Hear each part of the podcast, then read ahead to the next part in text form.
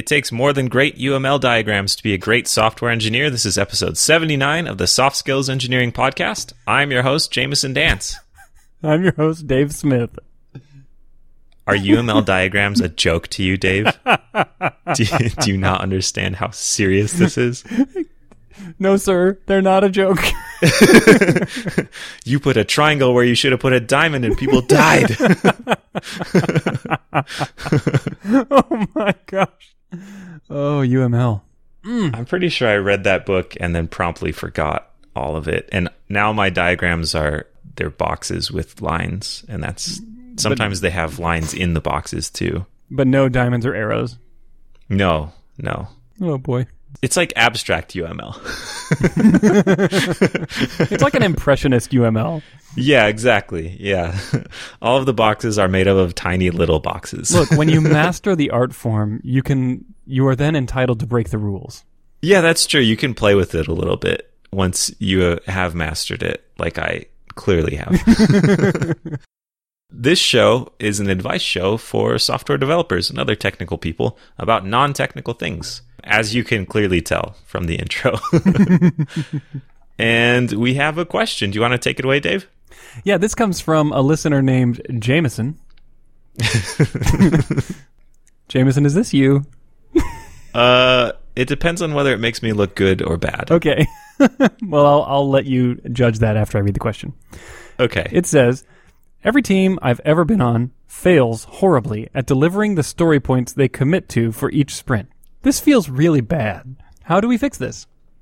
Uh, that's got to be old slacker Jamison. Oh, not yeah. me. Not the one that you might want to hire. No, no, that's that's old layabout Jamison. Everybody knows he just spends his time down at the dump drinking moonshine and not hitting his story points. uh, yeah, that, So this- that is me. This is the first time that we've openly asked ourselves a question. Yeah.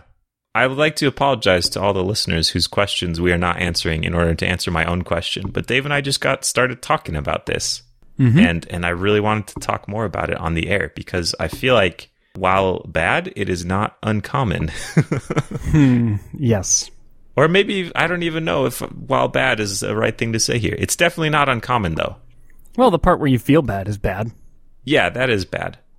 Um I So- remember one one oh go ahead. I was going to say, but you could fix the feel bad part by just changing your expectations a little bit and say, when we fail to meet our commitments for the sprint, that's when we should feel good. Problem solved. I thought you would say by just not caring about not meeting your commitments for the sprint. Oh, that's old junkyard Jamison talking. If you said that, I would say that's what I did. yeah, I responded with nihilism, where story points. It, it's like, did you ever watch Whose Line Is It Anyway?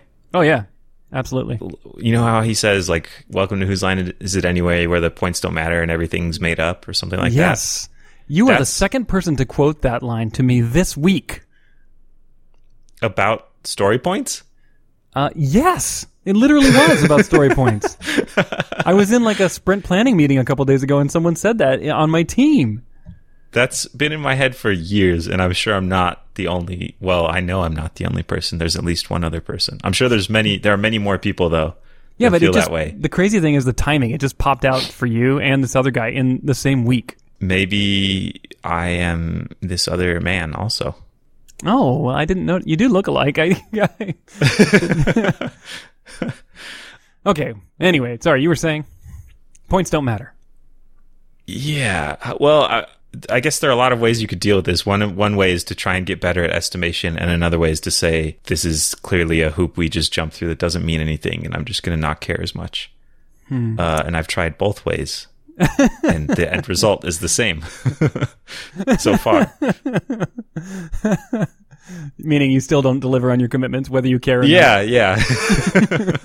and I still feel bad. Either I feel bad about checking out of this meeting every week, or I feel bad about failing to get better at estimation. So if feeling bad is a given, what can you do to mitigate the rest of your broken life? I don't know. I'm hoping poor, you could tell poor me. Jamison. Well, I'll, I'll quote my uh, former CTO who said to me uh, that he thinks that story points are the greatest invention in software estimation of all time. Hmm. He knows or believes something that I do not know or believe. Well, did you ever have to estimate software by hour? uh, yeah, actually, I did. And did that go better or worse or the same as story points? It went the same. Which is every time you made an estimate, it was off by a factor of ten. Yeah, it was it was way off, and then we just failed. Oh look, my my my completely wrong estimates are still off by a factor of ten with different units. yeah, exactly. It was, and the the the decision to use hours instead of story points was that basically it all comes down to time, anyways. So why don't we just cut out the middleman and mm-hmm. and then mm-hmm. it didn't make it any better. Hmm. Cutting out the middleman usually works. I don't get it. That was the end, man. You cut out the end. Oh no.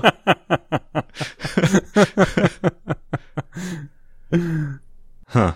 Can you can you explain why your CTO felt this? Just disassociating estimates with time? He's- that's the reason I usually hear. Yeah, he basically said that something some switch flips in a developer's mind when the developer is trying to determine how much time it would take to implement something compared to just estimating the complexity of something.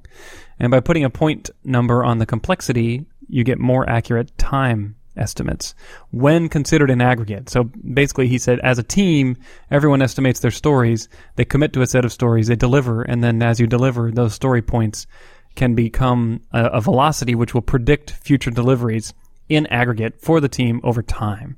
You know, any, any single data point can have high variance, either a single person or a single sprint for the whole team, but that over time the uh, velocity can serve as a useful predictor of total software delivery. Yeah, that's the dream. And while you're saying that, I realized that one of the issues is that I've very rarely been on a team that will then calibrate how much they decide to do in the next sprint based on how many points they got done in the previous sprint, which is like the core of the approach. I know. but I know. but we well, just we you know we that. delivered 25 story points last sprint, but and the the seven sprints before that. But I'm pretty but sure we're like- going to do 80 this time. But here's what we would like to get done. This work is all important, so we will do it in this sprint Right. instead of Instead of however long it's actually going to take. Yeah, yeah. That's that's a thing I think I I could have done better on teams. By being that negative person on the team who says, Yeah, we yeah. can't do this, team." yeah, exactly. See, that's the other thing. No one wants to be that. Don't believe in yourselves. You're all delusional. Let's just start with that. It's kind Yeah. of kind of a crappy way to open a statement. I so I have gotten better at estimation in general, but not to the point where it's just like laser accurate about how long it'll take me to do something. Mm-hmm.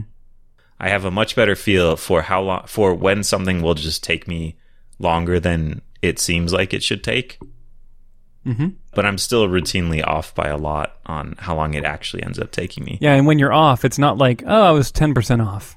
It's more like orders of magnitude, right? Yeah, yeah. Like I just finished a thing that took twice as long as I thought it would take. And there were a ton of unknowns. It's a new platform, new technology all around. So it makes sense it would take longer, Mm-hmm. but I didn't know how much longer because I didn't know what working with these tools would be like. Yeah, yeah. Have you have you ever gone to your product manager or team lead and said, "We need to build a small proof of concept to gain full stack familiarity with the things that we're going to be touching before we can make an accurate estimate?" Uh, yes, actually. Yeah, we, we did that. I would call it a medium scale proof of concept. And it took it, it so it wasn't small scale. It was, it was entirely UI focused, but the UI all worked. And it took like a month or two. Ooh, that's that's a long time for a proof of concept. Yeah, yeah. The point was we would get this proof of concept, we would show it to people, and, and it would work richly, so it'd be a lot easier to test with users Oh, okay. and, and get feedback on without the overhead of building a backend to support all the all the tricky data flow issues that came into into play. Mm-hmm. It was kind of a waste of time, honestly. Oh, really? yeah, I mean, we learned the tools we were using, but we kind of already knew those. They weren't completely new to us in this project, and we ended up just like rebuilding everything, including the proof of concept stuff. oh, ouch. Okay. So it was a one month of investment, How many engineers? Uh, it was like three. So th- so basically a quarter of a year in terms of salary invested for Yeah. some learning. But did you get valuable user feedback? Um. Well, yeah, we we did. I think the dream was this would result in a f- more firmly defined set of features because it, it was at the mm-hmm. very very early stages of a product. We just had no idea what it would look like or be, and we did this instead of starting to build the real thing right away to try and nail down some stuff. And we got information. Maybe it wasn't a complete failure actually. Now that I'm thinking back on it. But for purposes of estimation, it wasn't that useful, is what you're saying. No, it wasn't useful for estimation. I guess it, it was useful in that we were able to throw it away, and we would not have thrown away the real product if we had started building it right away. And we did learn a bunch of stuff from it that influenced how we built the real product. Do you feel like you went down a, a safer, more long term viable path that you maybe wouldn't have gone down from the beginning? Uh, no, honestly, Total waste. Huge waste. no. It, it was a it was a me. It was it was not a big enough win for me to say this is amazing and I want to. Okay. I, this is the right way to build software. okay. but I don't know if it was a total failure. Okay. Anyways, so back to the question, Dave, have you seen this in your software experience? Yeah, I would say almost every team, almost every sprint, if the team decides to commit to a set of deliverables in a one, two, or three week period, they almost all the time fall short of it. And isn't that crazy? In two or three weeks, as an industry, we can't deliver what we promise. Well, think about we talked about goals a couple weeks ago. Um, do you ever make personal goals and then fail to achieve them? I wonder how much of this is aspirational instead of measurement, Mm, not commitments to get things done, but things to motivate the team or or the ideal version of what you would like to get done. I guess. I think we do idealize it, and I think sometimes we, when we're estimating, we remember that one time that we were super productive and we cranked out a feature over the course of a day or two, and it was amazing and we felt great, and then we use that same personal velocity when we're considering story points and estimates for future estimation. So it's like that one time I was able to be really focused and deliver something in two days. This feels about like that. But Yeah. it turns out that that two day thing was incredibly rare in your life. And that normally there are interruptions, there are meetings, and other things that get in the way of actually staying focused like that. So that tends to spread out to four or five days. And so Yeah. we, I think, I think we are aspirational in that one way, but I think you're thinking of it in a, in a slightly different way. Yeah, I, I don't know. Have, well, have you been on a team or seen a team that has has regularly hit their story point commitments? Yeah, only one, only one team, and it was about a. Can you six- tell the legend of this team? I'm trying to think of a the good, a good fabled intro. agile team. Back when all the fields were green. And before brown fields. No. So I worked on a team at my last company for about six months. I worked on it for about a year, but there was a good six month period where we nailed our commitments every sprint. We did two week sprints. We did story point estimation up front before each sprint. And we delivered like 100% of the of the story points committed. And then after I left that team and another lead took over, they continued that. And I think they did like 13 or 14 or, or more sprints in a row of meeting their their commitments 100%. And there was a there was a combination of factors there that, that I noticed that they did that I tried to get other teams to do. And then we had about 8 or 9 teams at the time and the other teams really didn't did not meet that same standard. And I would say there were a few things that set them apart. The first one was that they were pretty realistic in their estimates, meaning they looked at past velocity when they were considering how many points to take on for the upcoming sprint.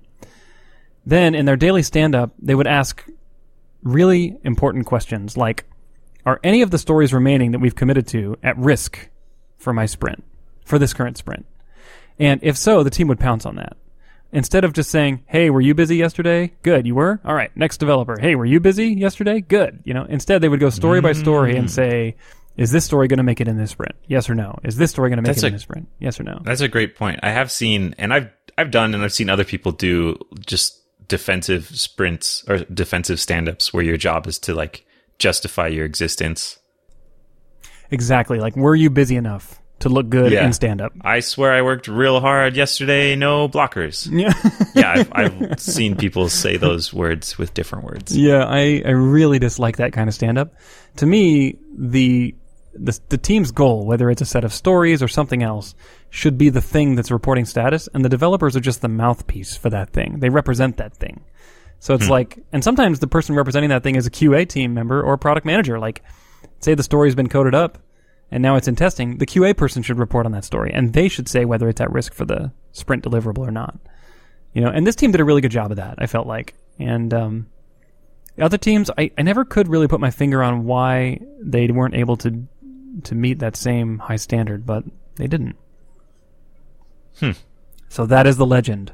As as the team changed and people moved off that team to other teams, did they did they bring that ability to other teams, or was it just something unique about that group of people That's a good question because I not get diffused? oh I see like did it did it remain with the team or was it something about a person on that team or something? Yeah, yeah. Like did someone leave and then it stopped, or I need to follow up with them because that was uh, I left that company about a year ago, and um, at the time they were still running cranking along. They've probably had some organizational changes since then. I should follow up and see.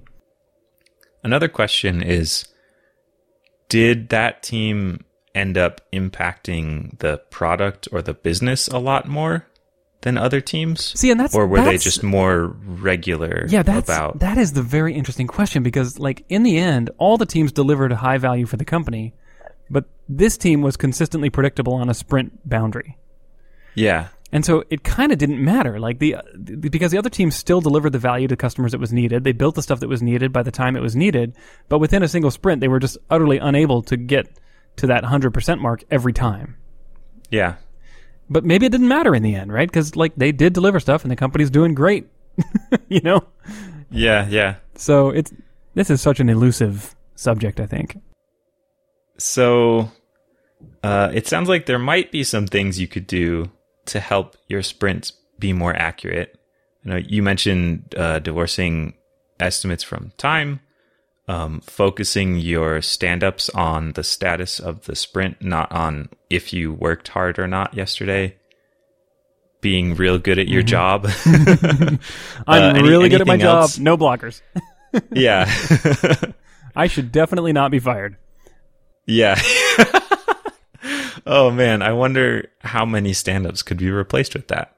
That's that's probably a good thing to look out for as a team lead is when people are saying that and then you get to figure out why they're saying it and what they should say instead and help them figure that out. I mean, how much of it came down there's so many ways you could do this, right? You could you could be very conservative in your estimates and then you will Yeah, yeah, exactly. Like if you commit to like one story point for our eight developers for this sprint, yeah. you're going to get 100% every time. And this team I'm talking about, they didn't do that. They weren't complete, you know, slime bags with Yeah. with the accounting. But they also didn't estimate it super high either. So it was like some of these story point these other teams that failed to meet their commitments also delivered a high number of points. But I never I never cross-referenced points because every team had a slightly different calibration. So Yeah. it, was, it was kind of apples and oranges to compare them like that. Yeah, you don't want to get into like promoting people based on how many points their team gets done. No, we'll talk about that in our next question. Teaser. Oh, that is true. Foreshadowing. It sounds like you're almost saying, um, yes, they were good at this thing, but you don't know that it affected their productivity as, as a whole. Yeah. But to to answer your specific question of I always feel bad because my teams never commit never deliver their fully committed story points in a sprint. This team figured that out. But what you also said is that's the only team. So what I should Yeah. really say is, hey team, it doesn't matter.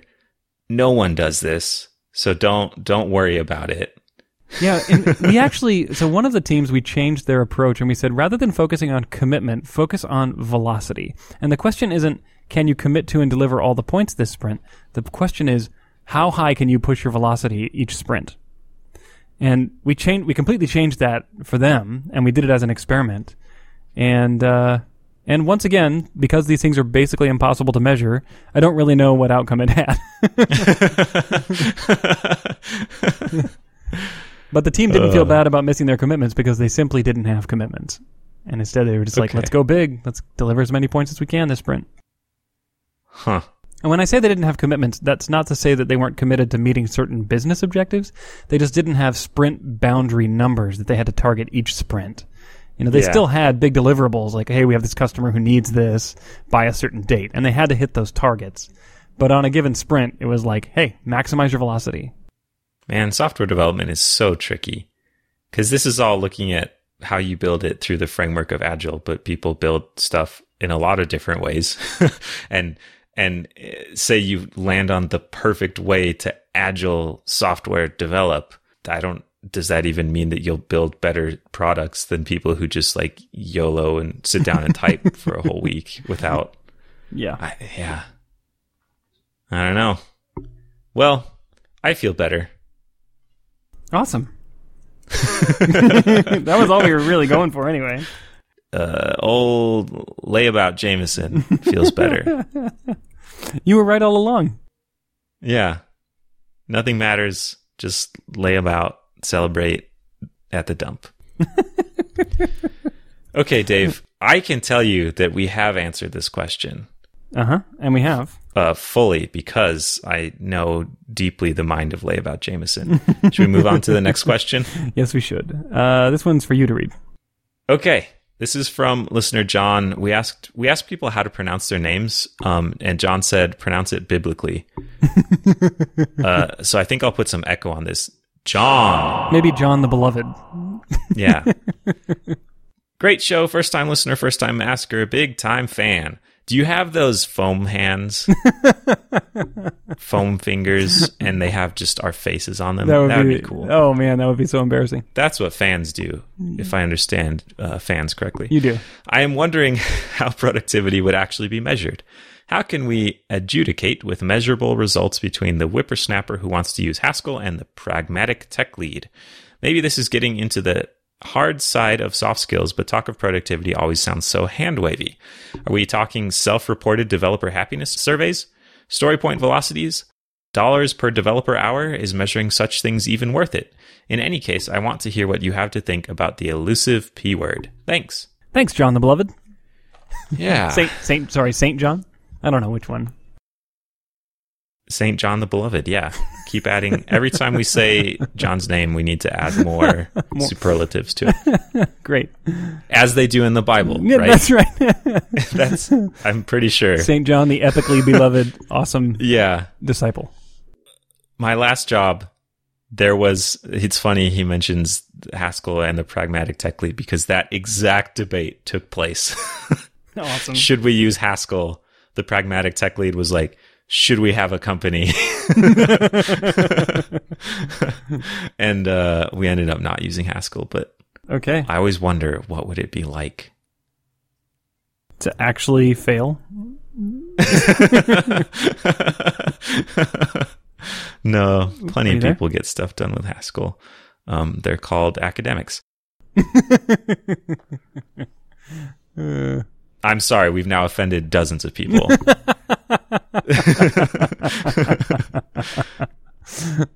this is an interesting question. And actually, productivity did come up in this debate because um, one of the strong arguments for Haskell is you spend less time debugging because the, the strong and powerful type system helps avoid a whole class of errors. And I, I believe that is the case and see it in my work. And I, I use some languages that have stronger type systems to, to spend less time debugging. But there's not really a great measurement of that. In fact, uh, there's a great article. This is about static versus dynamic typing, not productivity in general, but it's a review article that looks at all these studies of productivity in static and dynamic languages, mm-hmm. and it's basically a wash. There, there are an equal number of studies supporting either side and how either side will make you build better software faster. That it's hard to tell one way or the other. there's an equal number of fake studies that tell you. Uh, yeah, not fake, but they're not usually the most rigorous because it's hard to measure, right? Exactly. Like, this is the, what the question asker is asking. Um, if you set up people to build something in Ruby and Haskell, how do you figure out which one is more productive? Um, and that is the question we're trying to answer. with- yeah, yeah, we've recursed. um, Well, should we just go back to the que- I- the beginning of the question? Yeah. So, uh, most dank Saint John the Beloved. I have not been in companies where there's an explicit measure of productivity. It's always been a gut feel, which is bad and good for different reasons. But I, I've never seen it attempted in in the wild. Um, I know it has been a lot. Have you ever worked somewhere that has like explicit numerical measures of productivity of some kind? I mean, beyond beyond sprint planning stuff. Yeah. that's not really. uh, That doesn't seem quite the same, though. none that are stated overtly, Yeah, but sometimes managers latch on to certain metrics here and there. I okay. I have seen them used when people feel that there's a performance problem. Right. Um, then somebody will pull up source control and be like, "Oh, this person only made four commits in the past month," or something like that. yes. I've seen that but as I haven't I haven't seen them on a dashboard that's like, oh, uh, ask chief pilot most dank St. John the Beloved closed five tickets and and Chief pilot. lowly Steve only closed three. So I Better oh man, there was a game. there was a company recently that will their whole company model was you pay them a monthly fee, give them access to your Git repository, and they will generate reports for you about your people. Yep, yeah, I've seen that. I've seen that And product. I tried a demo of it just to see what they were doing, and uh, it was really interesting because they would identify like drops, like changes, like this person used to write a bunch of code and now they've suddenly stopped. Things you might want to look into, but they also reported like I think what a simple-minded manager would would consider to be basically a top employee report. And uh, I think that the real world of software development is just so much more complicated than that. That that, that kind of metric just does not work. It, it falls And- apart in really important ways, and it will actually penalize some of your most valuable engineers. Yeah, because it's wholly dependent on source control, which means it's only the code, which means it misses um, most of what we do as a job, Exactly. uh, which is which is thinking and talking and helping other people, and and um, it takes a lot more than just writing code. Oh yeah. I mean, y- there are people where you see on every team who are holding the team together, right? Like they're answering all these hard questions, they're connecting the dots for people, they're helping integrate stuff, but they're not necessarily cranking out code and bug fixes, and, and their work isn't necessarily reflected in Git or in your in your issue tracker. Um, and yet Yep. they are like the glue, and if you take away the glue, the whole thing falls apart, right? Yeah, and so there is a law called Goodhart's law that states when the measure becomes the target, it ceases to be a good measure. I think that applies a lot to developer productivity because any metric you come up with will will be gamed if you do it as lines of code. People will write long verbose functions just so they look more productive. And they might not even do it deliberately. It might it, it just is a subtle influence in their behavior. Yes, And also in fact, let me just uh, let me just insert here the the corollary to that law is that just because it has become a target doesn't mean that your employees are bad for seeking that target. They might think that it's what you want them to do, so they're Oh, yeah. they're trying to be good employees and doing what you want by Yeah. making longer function names or whatever, right? So Yeah, if you do number of issues closed, you suddenly get very granular issues. Um, yeah, yeah, and and if you incentivize people like the glue person you talked about, if they are disincentivized to answer questions, then they're not going to help the team as much, and they'll be doing things they're not as valuable in. exactly. I said before we started recording that I think there's a strong case for nihilism here, where it's impossible to measure productivity and you can't do anything, which is unsatisfying because somehow you have to, you have to know is this person doing a good job? Are they getting better? How can I help them get better? Uh, will this person be a good hire? Like judging productivity is something you kind of need to do on a team to to promote, to fire, to hire to just make the team work well. If we haven't figured out how to do it, what do you do? Yeah.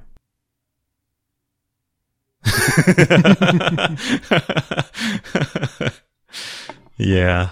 I mentioned earlier it usually seems like a gut feel thing. It does. And look, I'll tell you, when it comes down to measuring developer productivity, the best thing you can have is someone who is super connected to the people. to be reporting on that. Now, the problem with this is it doesn't scale up, so it's very hard to compare across orgs or across teams even. But when you're asking someone like, who are the most productive developers on your team, the people closest to the action, the manager or lead of that team, their job is to know this information and they'll gather it from lots of data points. Sometimes it's, sometimes it is something that could be represented as a metric. Like this person just gets a lot of work done. But sometimes there's caveats there, like, but the code they produce has a lot of bugs. You know? Yeah, yeah, yeah. Um, and so that is the true story of developer productivity. You can't put a single number on it because some it's actually a set of trade-offs. Like Yep. this developer is fast at producing new features, but also has low quality code that requires lots of follow-up. This other developer, this develop- you know, does the opposite. Like they produce features really slowly, but they always work the first time. You know, Yeah. and, and this developer is good at getting people, getting other developers to produce features more quickly. You know, so it's like, why would you? There is no nu- one number because it takes these multiple different kinds of people on a team to be successful. Yeah, I'm, I'm thinking back through all the people that I work with, and I feel like there are uh, there there are like one or two cases wh- where I where I think of a person and think, yes, somehow they just were way more productive than other developers I've worked with. Mm-hmm. Um, but they are pretty rare. And the rest of them that, that were talented developers are, like you said, they have very different strengths and weaknesses and complement each other in different ways. Yeah, exactly. That's been my experience too. The danger with that is it's subject to all the biases that people are subject to. I mean, the danger with measures Yeah. is they're easy to game, they influence people's behavior in ways you might not intend, but brains do that already in in different ways. I, I think if you if you believe that productivity is hard to measure and you go by what you know about people, then you owe it to yourself to work hard to make sure you're not being uh, unfairly biased. So I have a little story about this because I was in a similar situation as uh, Saint John the Dank. hmm And when I was right out of college, I was working at my first job, and my one year anniversary was coming up, and I knew that that meant it was time for performance reviews. And I wanted to know, like, how can I show my boss that I'm doing a good job and that I deserve a big, fat, juicy raise? And so I went to my boss and I said, Hey, you know, didn't really mention that my one year review is coming up, but I'm sure he realized what I was doing. and I said, how do I demonstrate that I am contributing positively and doing a good job? You know, and I said, look, if I was in sales, I would just show you all the sales I brought in. And it would be a, Yeah. a, a, sing, a single number that really reflects my entire contribution, and it would be easy. But as an engineer, like I fix bugs, I participate in meetings, I do design reviews, I do I write code, I build features. It's very very difficult to put a number on these things. And my manager talked to me for like an hour about this. Just talk, talk, talk. And at the end, I was like, wow, this, this is so great. He had all these good things to say. But I walked away from that meeting and I realized he has no idea.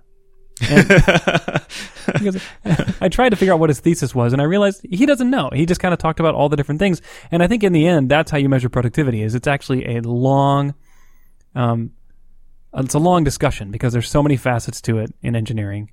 And trying to find one way to measure productivity is just kind of a fool's errand. But Chief Pilot Most Dank St. John the Beloved is not a fool. no, he knows what's Listen to all his titles. I know. Yeah. PhD on the end there. Yeah. If you work in an environment that has these numerical measures of productivity, I think you just kind of need to acknowledge that they exist and you might need to do some hoop jumping to look good on them, Mm-hmm. but that they are flawed and doing your job well will not necessarily make you look good on those numbers. And doing good on those numbers will not necessarily make you do your job well. If you are trying to evaluate people, I think we have a lot. We had a lot to say about uh, how how you look at people's worth to the team and to the business. Mhm. And if you're looking for good titles, we definitely had a lot. To say. Oh yeah, we definitely we're all over that. I think we should come up with a formula that you can use that's like super simplistic but awesome. Like it's like points. It's almost like story points, but it's like developer value points. And I think It's here. It is. No, I got it. It's Okay. the number of mechanical keyboards you own. it's it's disassociated from time. Mm-hmm. Uh, that's it. therefore it must be good. I guess technically not, because as you get older, probably the number trends upwards. Unless you get into minimalism and then maybe you only have one. I think it's no worse than many other measures of developer Yeah. productivity. How about that? How about that? Okay, if you have if you are trying to measure developer productivity, it has to be better than the number of mechanical keyboards that they own. That's the baseline. That's the baseline. Yeah, that's the baseline productivity measure and you need to beat that. It's a pretty low bar, but maybe not. Uh, I don't know. I don't know that it's that low. I have a lot of mechanical keyboards, Dave. I'm pretty productive. That's All true. right. You are. Have we answered the question? Absolutely. All right. Best of luck to you, uh, sir. I don't. I don't want to say all the titles again. um, all right. What can people do if they would like their own? Qu- Wait. Oh no! I forgot. I was going to say this. We need to come up with a measure of productivity for ourselves in the show. Oh yeah.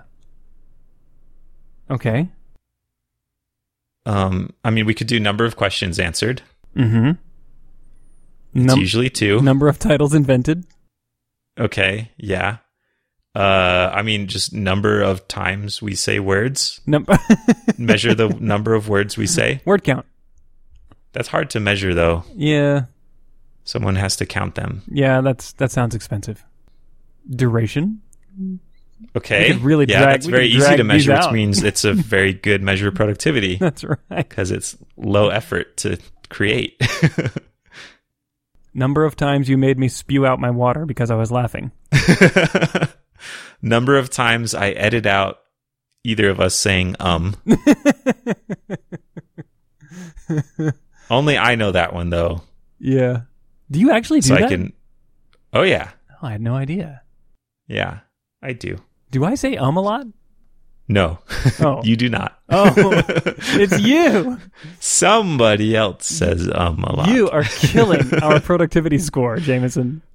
No, I think I was going to say that. Well, I guess that would be, yeah, that's like an inverse measure of productivity. How long it takes me to edit the podcast. That could be a measure. All right, I think we've got a winning a winning metric here. Yes, we'll combine all those into a number and we'll report it to you next week. And the units on that number will be what? Unitless. Oh, it's a dimensionless ratio. Yeah, it's, yeah. Oh, oh, but the a- denominator is number of cumulative mechanical keyboards between the two of us. Okay, sure. Yeah. All right, we'll do it. Next week we'll report. um, what can people do if they would like their questions to be featured next week or other weeks? You can go to softskills.audio and click the top right of the page where it says ask a question. Fill out the form and enter whatever information you like. You can give us your name or leave it off. You could be anonymous or give us all your credit cards and social security numbers if you want to. Which doesn't matter because Equifax already gave those out. That's a little topical humor for you. uh, Equifax did not give out good ratings on iTunes, though, to our podcast. so if you would like to do something they have not done, please do that. Yes. Um, yeah, share it with your friends. We like it when people listen to our show. I think we're done. Are we done? I think so. The metrics seem to suggest that we're finished. Uh, it just ticked over to seven. so we'll catch you next week. Thanks. Bye. Bye.